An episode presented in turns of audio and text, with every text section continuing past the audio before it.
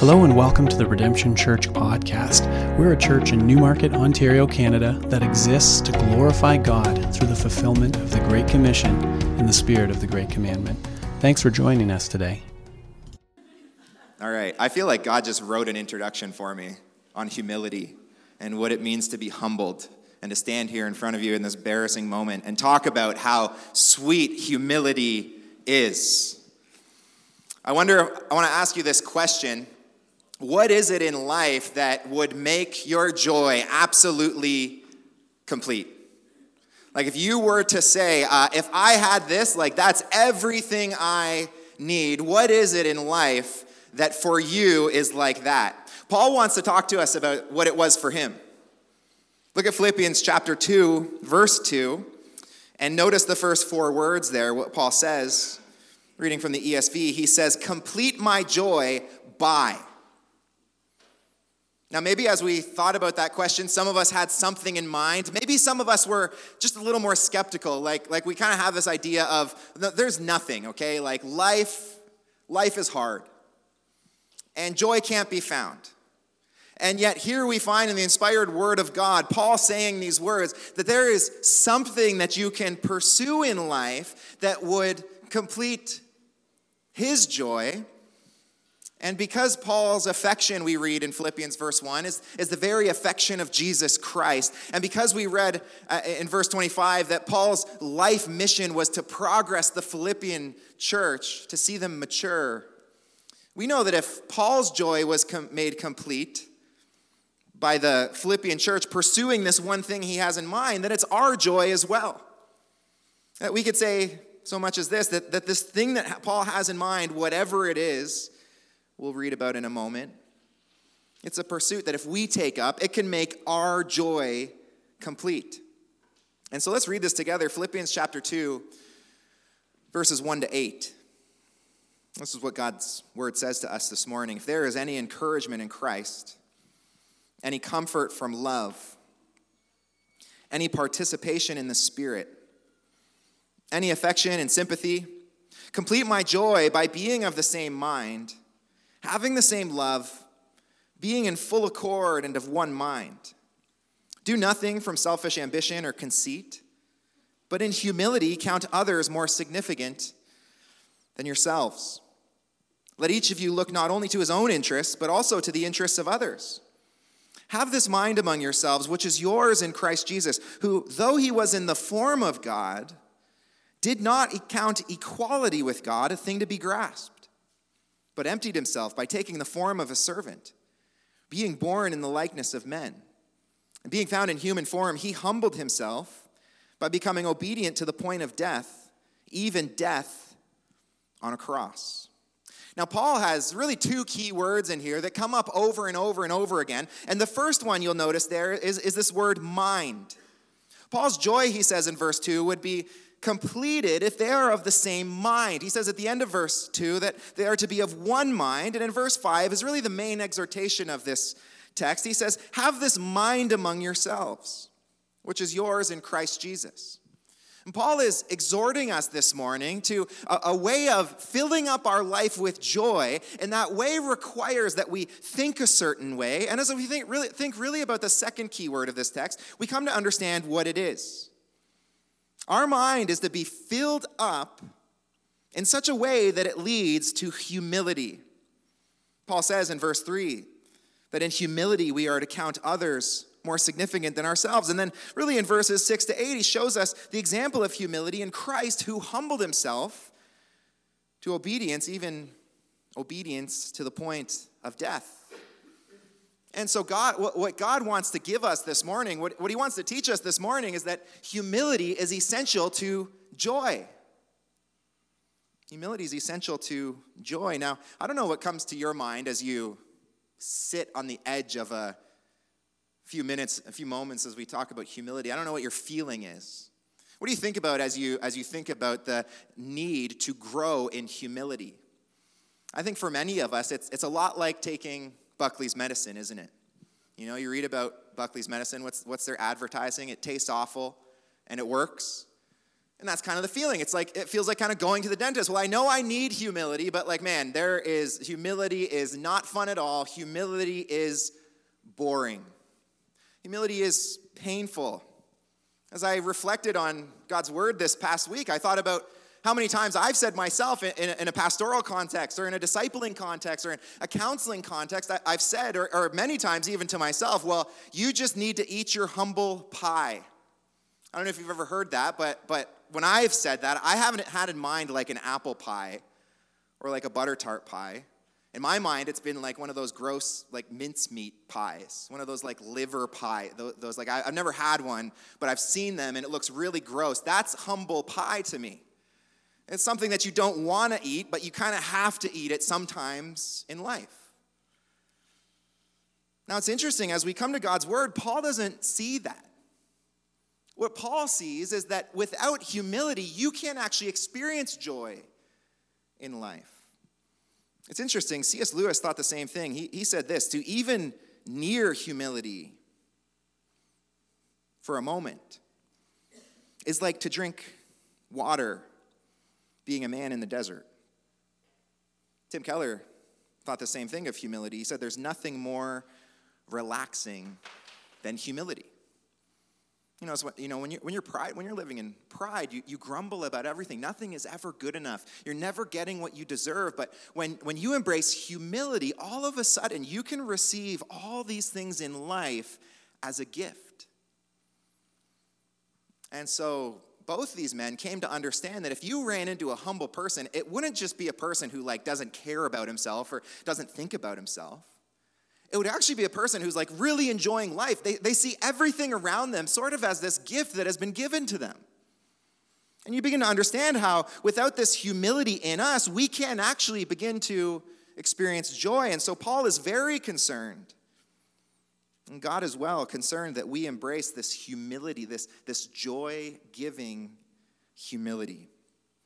Well, if we're going to do that, I want you to see three things we must know. Paul says the mind is so important in this, and so our thinking needs to be informed by three things. And I'll tell you them right now it's the picture of humility, the place where humility is found, and the practice of humility picture of humility, the place of humility, and the practice of humility. Now, first, I actually want to start at the end of the passage that we read together this morning, and I want to talk to you about the picture of humility. See, at the end of this passage, Paul gives us an example of humility in Jesus Christ that really helps us define what humility is. He shows us the picture of humility, in fact, the most in the most humble form in Jesus Christ himself. And so Christ becomes our example, he becomes our definition. And in order for us to understand how Christ embraced and really defined humility for us, it's required that we do sort of some Trinitarian theology. We need to understand who Jesus has been for all of eternity. And then we can really begin to understand the significance of what Jesus did in humbling, humbling himself to become a man. And so you notice there in verse 6, after saying that Jesus is our example, that we can only have humility in Christ Jesus in verse 5. Notice that Paul says that this is Jesus who, though he was in the form of God, we can stop there. Paul wants to take our mind all the way back to eternity past and ask this question Who was Jesus? Who was Jesus before the very first Christmas, that glorious day we celebrated just a few weeks ago? Who was he? Well, Paul looks at him and he says, Jesus, for all of eternity, was in the form of God.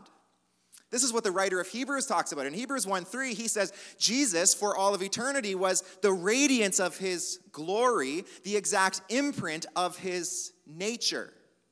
Now, to be in the form of something is to be like the model of something, it's to be the display of something. And so, this is what we come to understand. For all of eternity, Jesus' role in the triune relationship between the Father, the Son, and the Holy Spirit, Jesus' role is to put on display the glory of God. He is the radiance of the glory of God. Now, what that looks like before the incarnation, before Jesus takes on human form, I think each of us are interested in. You're probably very curious right now, hoping that I'll answer that question. And yet, at the end of the day, all I can say is, I don't know. What I can affirm, though, is that for all of eternity, Jesus has displayed God's form. He's been the form of God, displaying God's radiant glory. And that before the incarnation, he did not have a human form. That's what the incarnation was. And so Paul says that though he was in the form of God, he then goes on to say he did not count equality with God a thing to be grasped but emptied himself by taking the form of a servant, being born in the likeness of men. Now, as we read this passage, we need to tread with caution. Many people have read this passage and, and taken the wrong conclusion and gotten themselves into heresy because of it. And the reason for that is that, kind of on first reading, it sounds like a funny thing, doesn't it? But w- when we read that Jesus did not count, count equality with God a thing to be grasped, the question there is like, was Jesus at any time not God? Was it like Jesus looked at the Father and, and saw the Father's deity? And the thing that separates maybe Jesus from Adam is that instead of trying to grasp for the Father's deity, he, he instead became a human and humbled himself so that it was God who exalted him. There are many who read this passage and come out of it with that really the only way we could define it is heresy. But I want you to understand here that Jesus, in not grasping for the deity that the Father had. It wasn't that he wasn't equal with God. It wasn't that for all of eternity Jesus wasn't God. The kind of grasping here that Jesus didn't do is the, the kind of grasping like when you have a football. I'm not a football player, but you know, I've played enough times and been tackled by people 100 pounds more than me enough times to know this reality about football. That when you're playing the football, one of the most important things is that you keep holding on to the ball. That is the most important thing. You can't let go of that ball. You cannot drop it. You cannot let it be knocked out of your hands. And this is kind of the picture that we get that for all of eternity, Jesus was divine. He was God. He was and is equal in the respect to his divinity with the Father. But he did not grasp it in the sense that he did not keep holding on to that divinity but instead, he humbled himself. Now, we need to ask this question how did he humble himself? Because another way we can go wrong in this passage is by believing that the way Jesus humbled himself was by like emptying himself of divinity. As though the humbling that Jesus did is, is that he was God for all of eternity. And then on Christmas Day, that first day that he was in the womb of Mary, uh, in Mary's womb, he kind of emptied himself of divinity so that he was no longer divine. Now he was just human. And to say that would be a heresy as well. You see, Jesus' emptying that Paul talks about in verse 7 is not an emptying of subtraction. Do you know what I mean by that? It's not an emptying of Jesus saying, okay, I'm no longer going to be God, now I'm going to be a human. Jesus' emptying is an emptying of addition. Jesus emptied himself, Paul says, by taking the form of a servant. And so it's not that Jesus became anything less than God, it's that Jesus added onto himself the humanity of God's creation. Jesus added on to himself human flesh. What Jesus emptied himself of then was the privilege of not being human. Jesus emptied himself of the privilege of not being a created being. The moment that Jesus entered into the womb of Mary and became flesh, he emptied himself of the privilege of not suffering, of not being in this afflicted world. Never had, had Jesus for a moment shed a tear in his pre incarnate eternal history. Now he takes on flesh, and we find him at Lazarus' tomb, and he's weeping. Never for a moment had Jesus slept for a moment in his eternal history with the triune God. And now he takes on flesh. And what do we find in the Gospels is, is that often Jesus is tired and he needs to sleep. And so the, the humbling of Jesus is the taking on of humanity's struggle this is why theologians will call this state of Jesus when he takes on flesh, they'll call it the state of humiliation, as, as opposed here to the state of exaltation, which comes after the cross. In the state of humiliation, Jesus is humbled by taking on human flesh. This is how the Westminster Catechism describes it that Jesus, being born, and that in a low condition, made under the law, undergoing the miseries of this life, the wrath of God, and the cursed death of the cross, being buried and continuing under the power of death for a time. This was Jesus' humbling. He took on these things.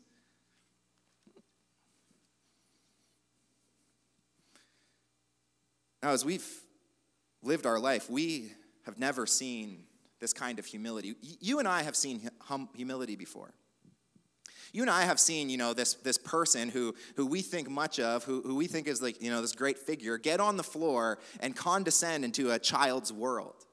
And we look at that display and think, wow, what humility it would take to do that. We've seen people do jobs that, that we would look at them and say, that's a little beneath you. And we look at that and we say, well, that's, that's humility. And yet we've never seen humility like this. Consider this for a moment. God, very, the very God Himself, in the womb of Mary, in the most, in His humanity, the most powerless position you could be, the most dependent position you could be. Think about this for a moment. God in His life, walking towards the cross the very God who reigned for all of eternity. Like we're talking about, Jesus was worshiped by angels for all of eternity. Everywhere he went, angels are flying around him and they're calling out, Holy, holy, holy is the Lord God Almighty who was and is and is to come for all of eternity. He's worthy of this worship. And God is looking to him, and with Jesus, he's creating the world. It says that through Jesus, the world was created. He is the power that creates the world. Jesus is sustaining all things up into this point that he comes to the flesh. He's sustaining all things. And then here he is held under the power of death itself. See, we, you and I have never seen humility like this. And the more that we understand Christ's exalted place in heaven for all of eternity, the, the more uh, you know, our jaws drop and our hearts are filled with awe as we consider what Jesus did in coming to us. Now, Emma and I, we, we really had this illustrated this past winter, we had our wood fireplace fixed. And so on the few cold days that we've had this winter, we've just jammed that thing full of fire. And it's blasting heat. In our living room, it's getting to like 78 degrees. And it's just like the warmest, coziest, at times with kids, sweatiest place that there is. And you really feel the sense as the thermostat shuts off because it's so hot in the living room and the rest of the house gets cold. It's like, we gotta stay huddled here. This is an amazing spot. This is so warm. This is so cozy. The kids are wanting to do things. I'm saying it's to have to be a really good reason for me to get up out of this chair. Like, this room is so cozy. And it really became a powerful illustration of what it meant for Jesus to leave the comfort, the power, the exaltation of heaven and come to earth and take on the humiliation of being born in the likeness of men. Now, Jesus had good reason to leave, though. Jesus came with a mission, and we read of this in verse 8. Look what he says in verse 8. And being found in human form, he humbled himself by becoming obedient to the point of death, even death on the cross. Now, here, what Jesus is doing is he's showing us how humility is formed in our life and really what humility looks like. Humility to Jesus, the perfect Son of God, in his humanity, humility was displayed in his obedience to God. In other words, in the way that Jesus displayed humility, it was through his obedience to God's will, an obedience that was carried out even to the point of death. And so we begin to understand this about humility that humility starts when we find our proper relation to God. That's when humility starts. It's when we find ourselves set before the Creator and in proper relation to Him. Apart from that, you cannot have true humility. All that you can have is pride. We get the sense, even in this text, that, that Paul might have in mind Adam. Isn't it interesting as you consider Adam? Adam did the very opposite of Jesus. Jesus was divine for all of eternity, and he came down to heaven and added on humanity. But what did Adam do? And what have we done ever since then? Every time we've sinned, what we've done is in our humanity, We've looked at the tree of the knowledge of good and evil, and we've said, if I eat this, I'm going to be a little more like God. That's what all of us have done. And that's pride. That's, that's looking at God and saying, I could do a much better job than God. Isn't that sin at the very root of it? The very, the, the very heart of sin? Isn't all of it saying, well, God's word says one thing, but I know better? And so, the very heart of humility, Jesus shows us it's, it's looking at God's word, it's looking at God's will, and rightly positioning yourself under it. Humility is a right relation to God. It's recognizing He's the creator, we are the creature, and lining ourselves up in the right way. It's not a preoccupation with ourselves, it's not totally forgetting about ourselves. Humility is remembering who God is and living in light of that. Humility, humility, you could say, one of the ways you could say it is this it's, it's preoccupation with God. My mind is so filled with God's greatness that I just forget everything about me for a moment.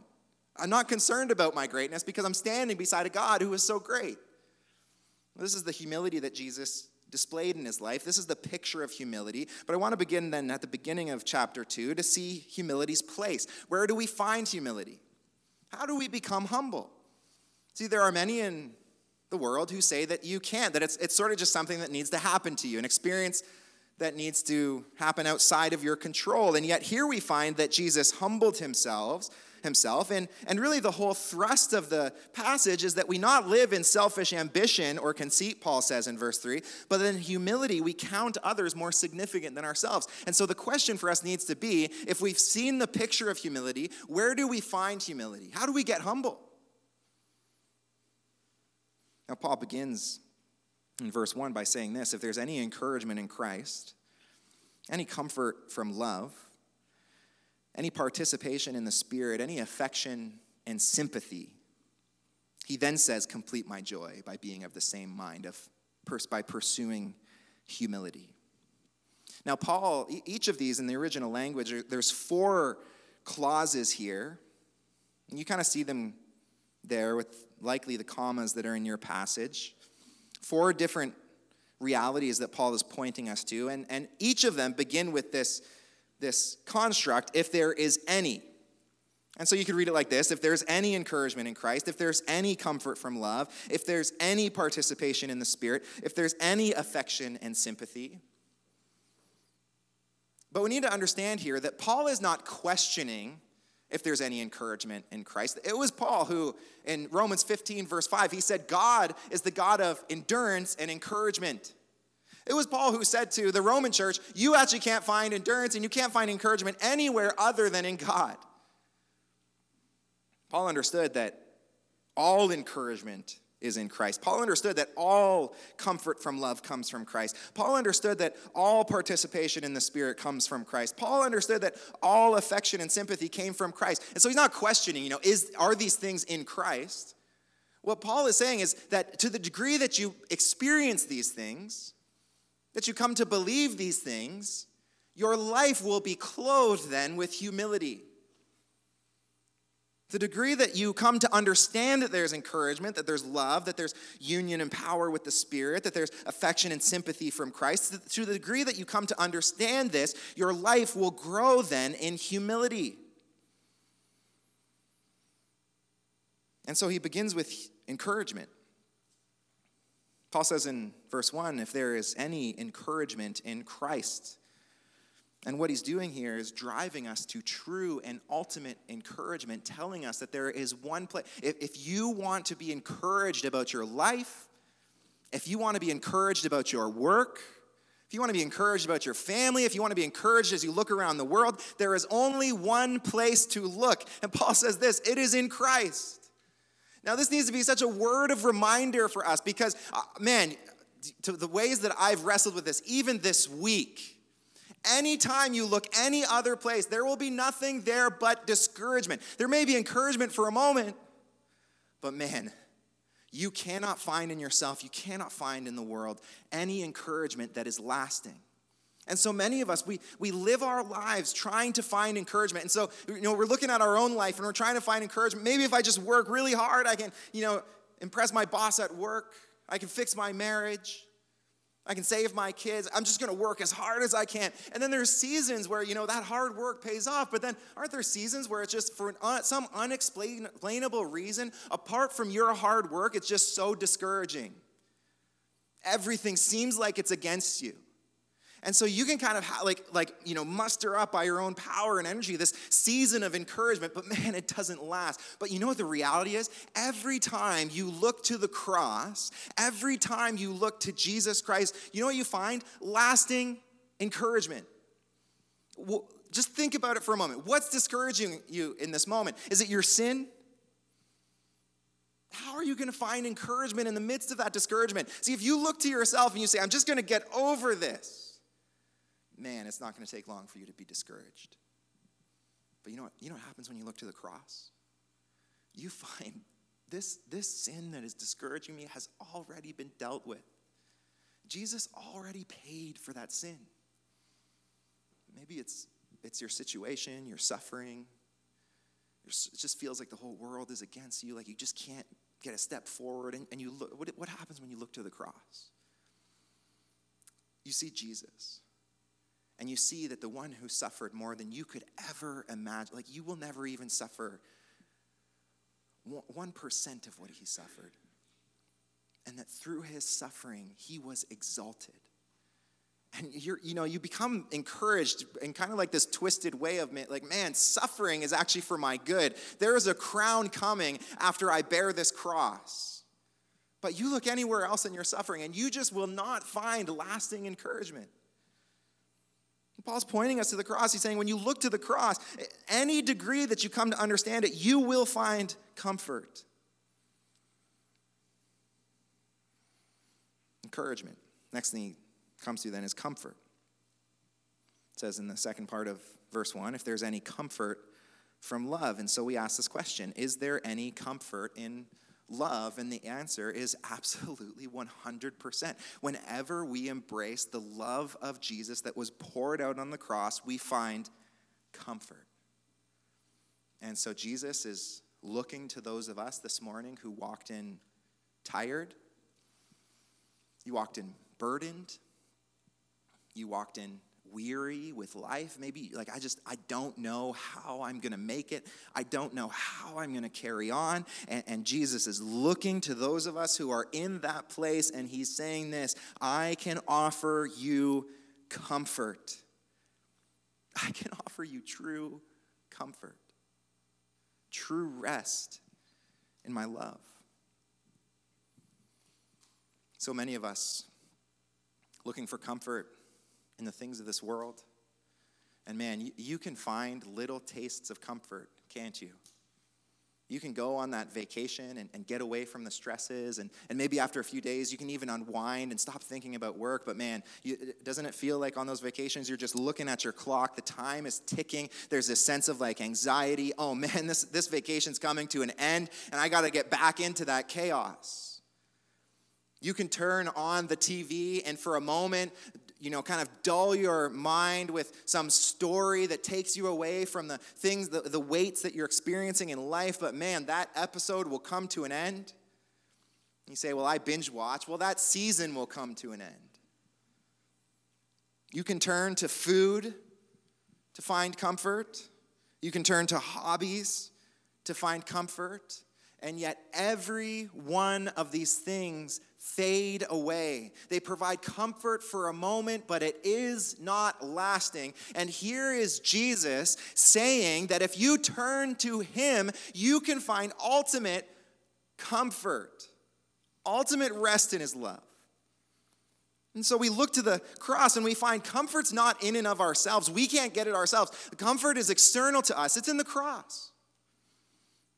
Paul goes on there's any participation in the Spirit, here this word participation is this word that's come up so many times in Philippians. It's this idea of fellowship. And Paul's pointing us to this idea that we have fellowship with the, the, the Holy Spirit. You are united to the Holy Spirit, so that because God is now in you, the very Spirit of Christ is now in you, God is going to accomplish His good work in you. That's why the Bible calls the fruit that you bear the fruit of what? The Holy Spirit. Because at the end of the day, it's not going to be, you know, when you get to heaven and God says, man, you had so much joy in your life. What was your secret? Your secret's not going to be, well, you know, I, I, had seven steps that I followed. Your, your secret's going to be, it was the Holy Spirit. These things are the fruits of the Spirit. They don't come through my own doing. It's like, it's like the Holy Spirit has to bring about this fruit. It's your participation with the Holy Spirit that leads to any lasting fruit in your life, any lasting joy in your life.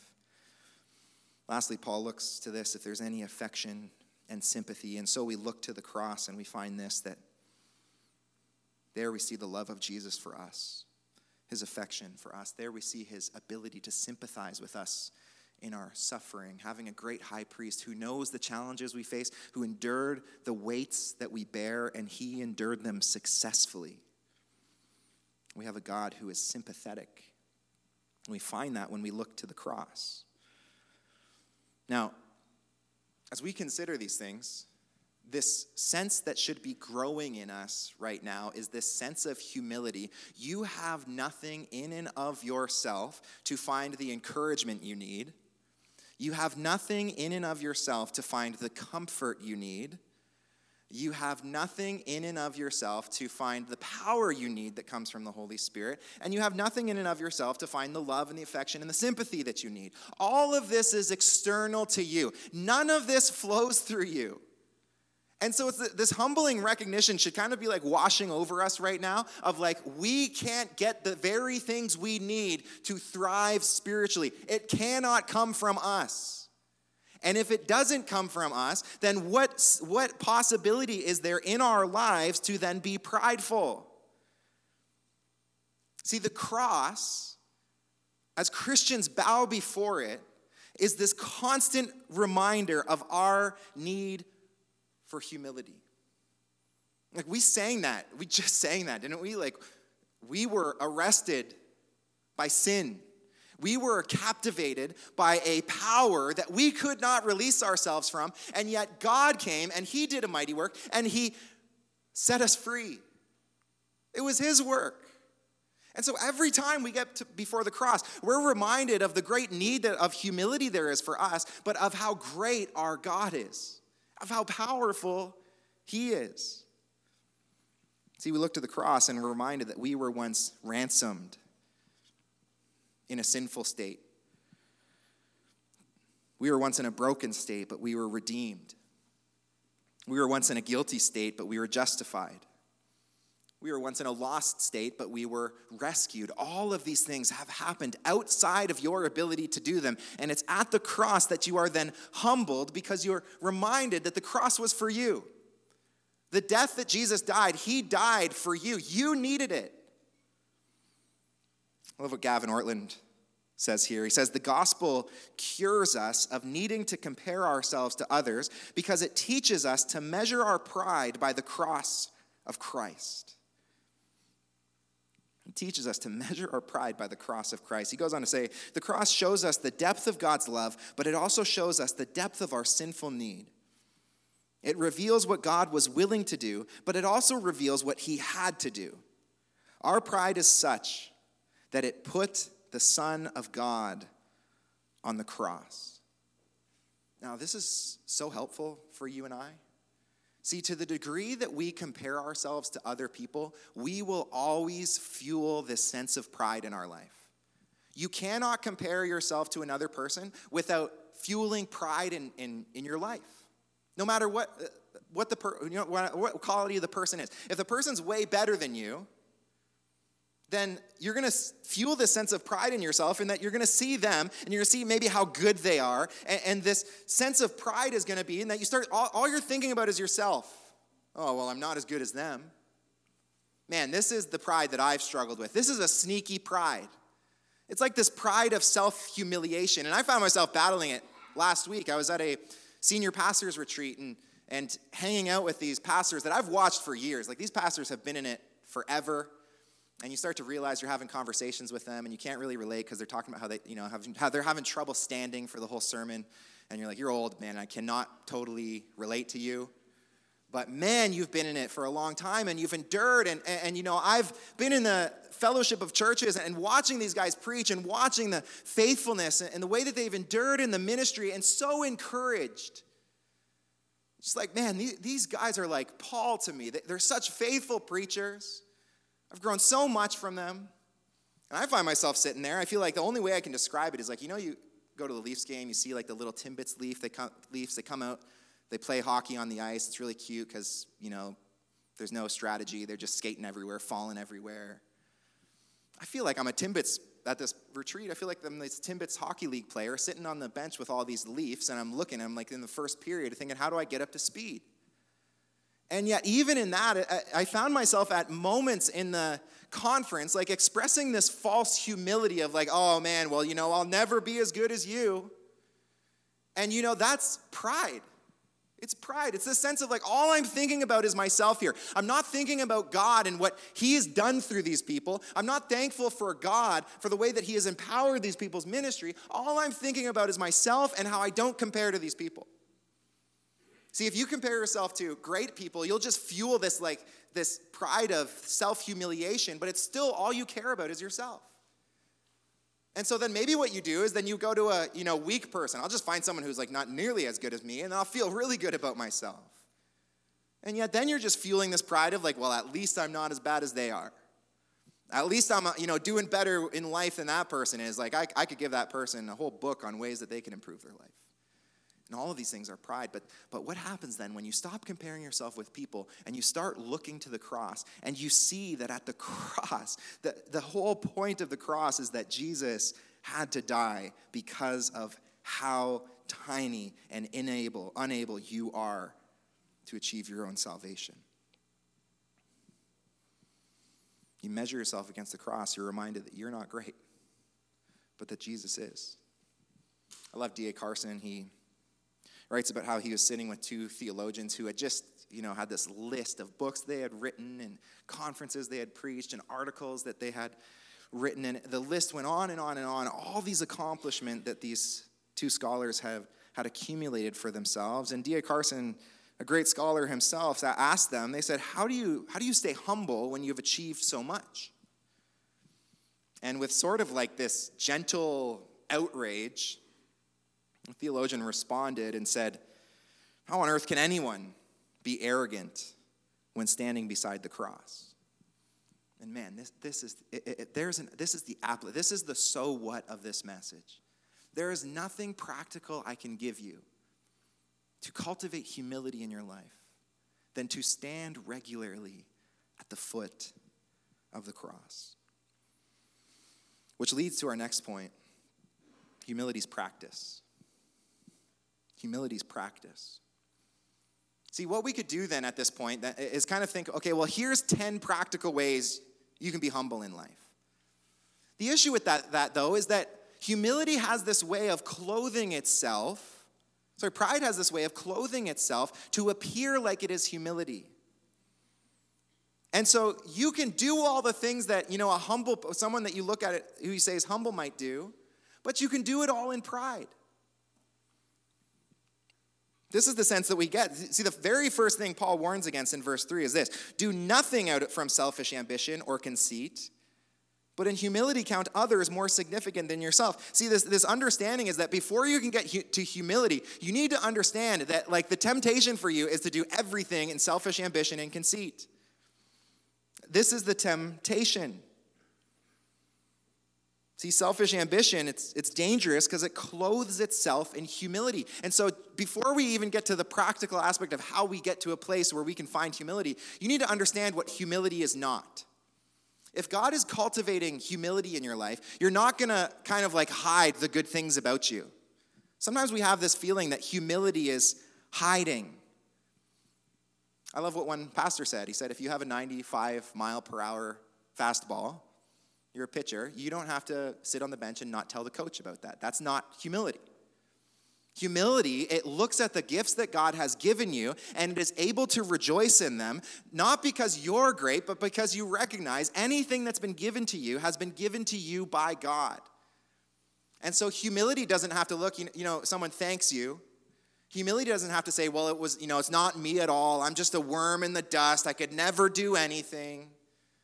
That's the opposite of humility. Humility can look and say, man, all the praise goes to God because if anything good has come through me, it has been ultimately from Him. Humility is not hiding. I want you to also recognize that humility is not self humiliation. As though what you need to do in order to be humble is constantly put yourself down. You need to constantly talk about how you are nothing but dirt. You can't get anything done, but praise be to God for His grace. Somehow He is working through you.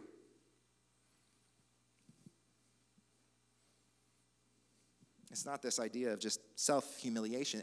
Listen, this can be so sneaky. I was, I was so, um, this was so out of left field at this pastor's conference I was at because we say something around here pretty often. We say we don't, it's, it's actually a verse in scripture in Chronicles. We say we don't know what we're doing, but our eyes are on you.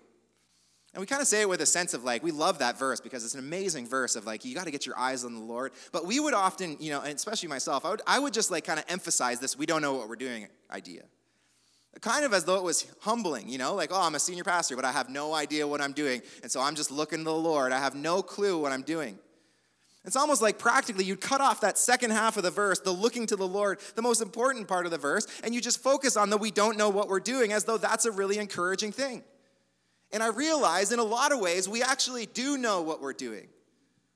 The word has been so clear. Like it, it shows you how to make disciples. You know what to do. But the reason you know what to do is because your eyes are on the Lord. You're looking to the Lord. The reason you're able to do that is because you don't know what you're doing in and of yourself, but your eyes are on the Lord and He is leading you and you are following.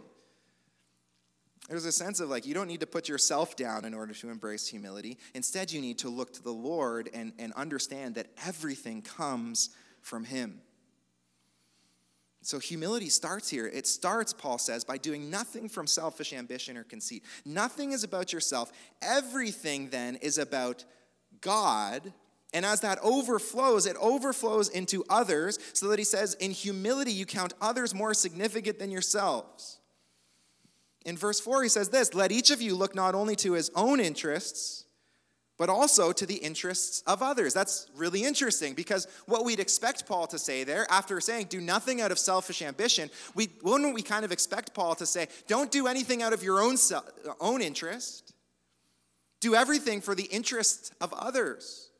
And yet, what Paul says here in verse 4 is, is to look out not only for your own interest, but also for the interests of others. So here we get this clear picture. How do we find humility? Well, it begins when I vertically look to God and rightly position myself under Him. That's me looking to my own interests.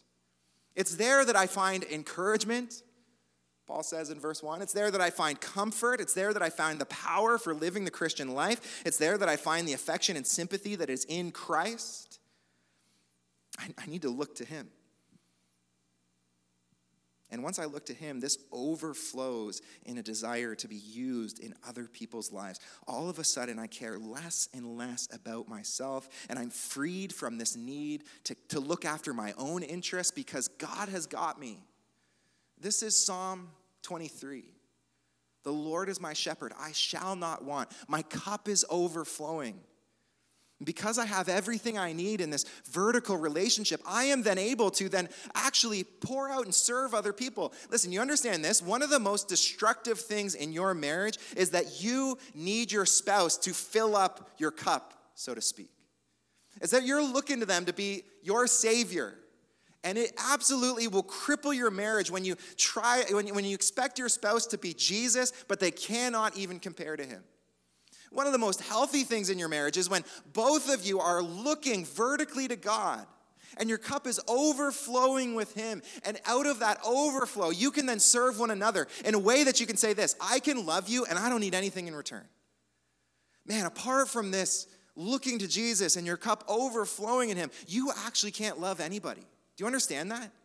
You can use other people to sort of fill your identity, to sort of find your identity in him. But man, you cannot love anyone unless, unless you're looking at Jesus and he's filling you up. See, true love, it, it gives without any expectation in return. But if you're trying to love thinking that you can find your identity in loving this person, man, you cannot really actually love that person. It's a hollow shell of love. How do we become humble then? Well, the only practical thing I can tell you from this passage that Paul is pointing us to time and time and time again is that we center our life day after day, hour after hour in the gospel. This season, more than any other season in our home, has been the season where we have talked about gardening more than I can ever remember. And we're kind of, you know, in this new house and we're imagining this summer, you know, there's going to be a garden and it's going to be here. And there, I'm not a gardener, so I can only understand this by like, you know, looking into this world. But I've come to understand this thing for gardeners in that the garden is like this sacred place. It's like no one else can understand it. This is my garden. It's a sacred place. You're in it and you're caring for it and you're kind of freed from the anxieties of the world. It becomes like, you know, this little 10 by 10 garden patch of dirt I have is sacred to me.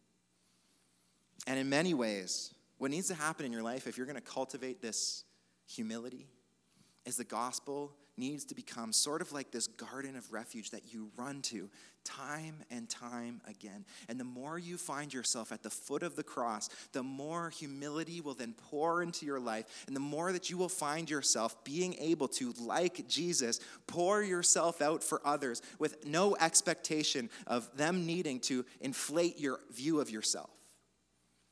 This is what Paul gets to in verse 5. It says, Have this mind among yourselves and listen to what he says, which is yours in Christ Jesus. How do we practice humility? We get to Jesus. Really practically, let me say two things, or let me just point out two times of the day that become incredibly important for us. First is the way that we begin our day.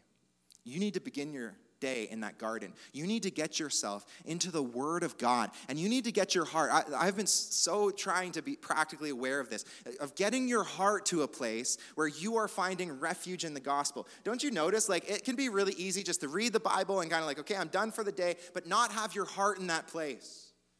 Get into God's Word and give yourself enough time to maybe not every day, but regularly find your, yourself in this place where you're just in awe of something that you're reading in God's word, where you're humbled before God's word, where you're, you recognize all that God has done for you, and it's not only filling your head, but it's, it's filling your heart with this joy of what God has done for you.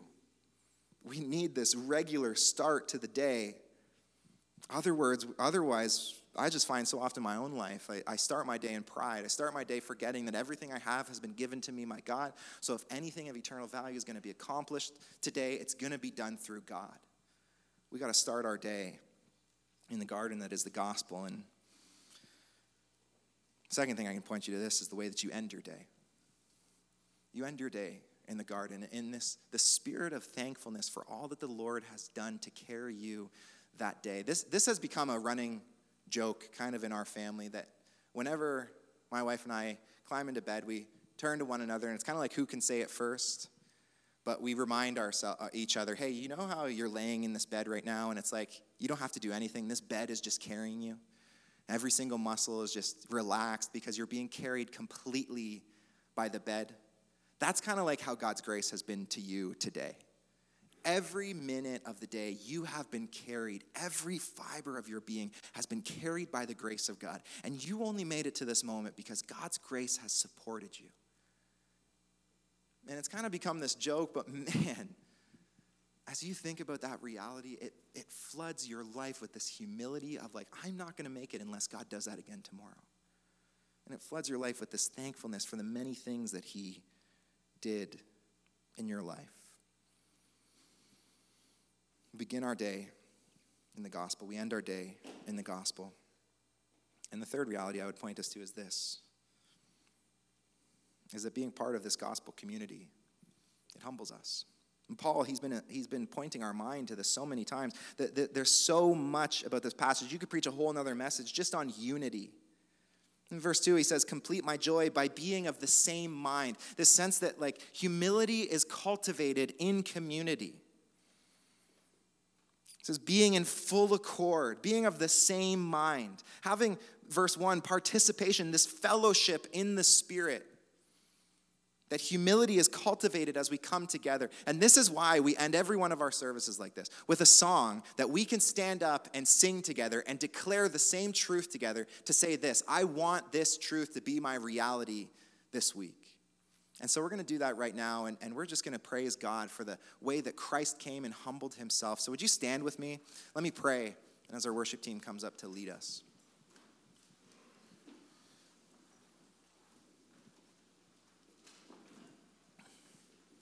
Father, we thank you. Lord, we thank you for the picture of humility we have in Jesus Christ. Lord, all that we need flows from this humiliation that Christ took upon himself to come to this earth, take on human flesh, which was humiliating in and of itself for the very God of eternity to do. To walk in humanity, to grow as a child, to live as a man, to endure suffering, to endure betrayal, all these things that he did not deserve, having no sin in and of himself. And the most humiliating act to climb onto the cross, and though being God and able to deliver himself to inhumanity, embrace helplessness, and to in his humanity endure the very wrath of God. God, we will never taste humility like that. And so, God, it spurs us on and it drives us to the foot of the cross to ask that you would accomplish a work of humility in us and that you would help us to taste the joy and refreshment that can come into our lives when we truly have embraced humility. Help us, we pray, even as we sing this song and are so reminded, Lord, of all that you have done for us. Lord, we give you all the praise and we thank you. It's in the name of your Son we pray.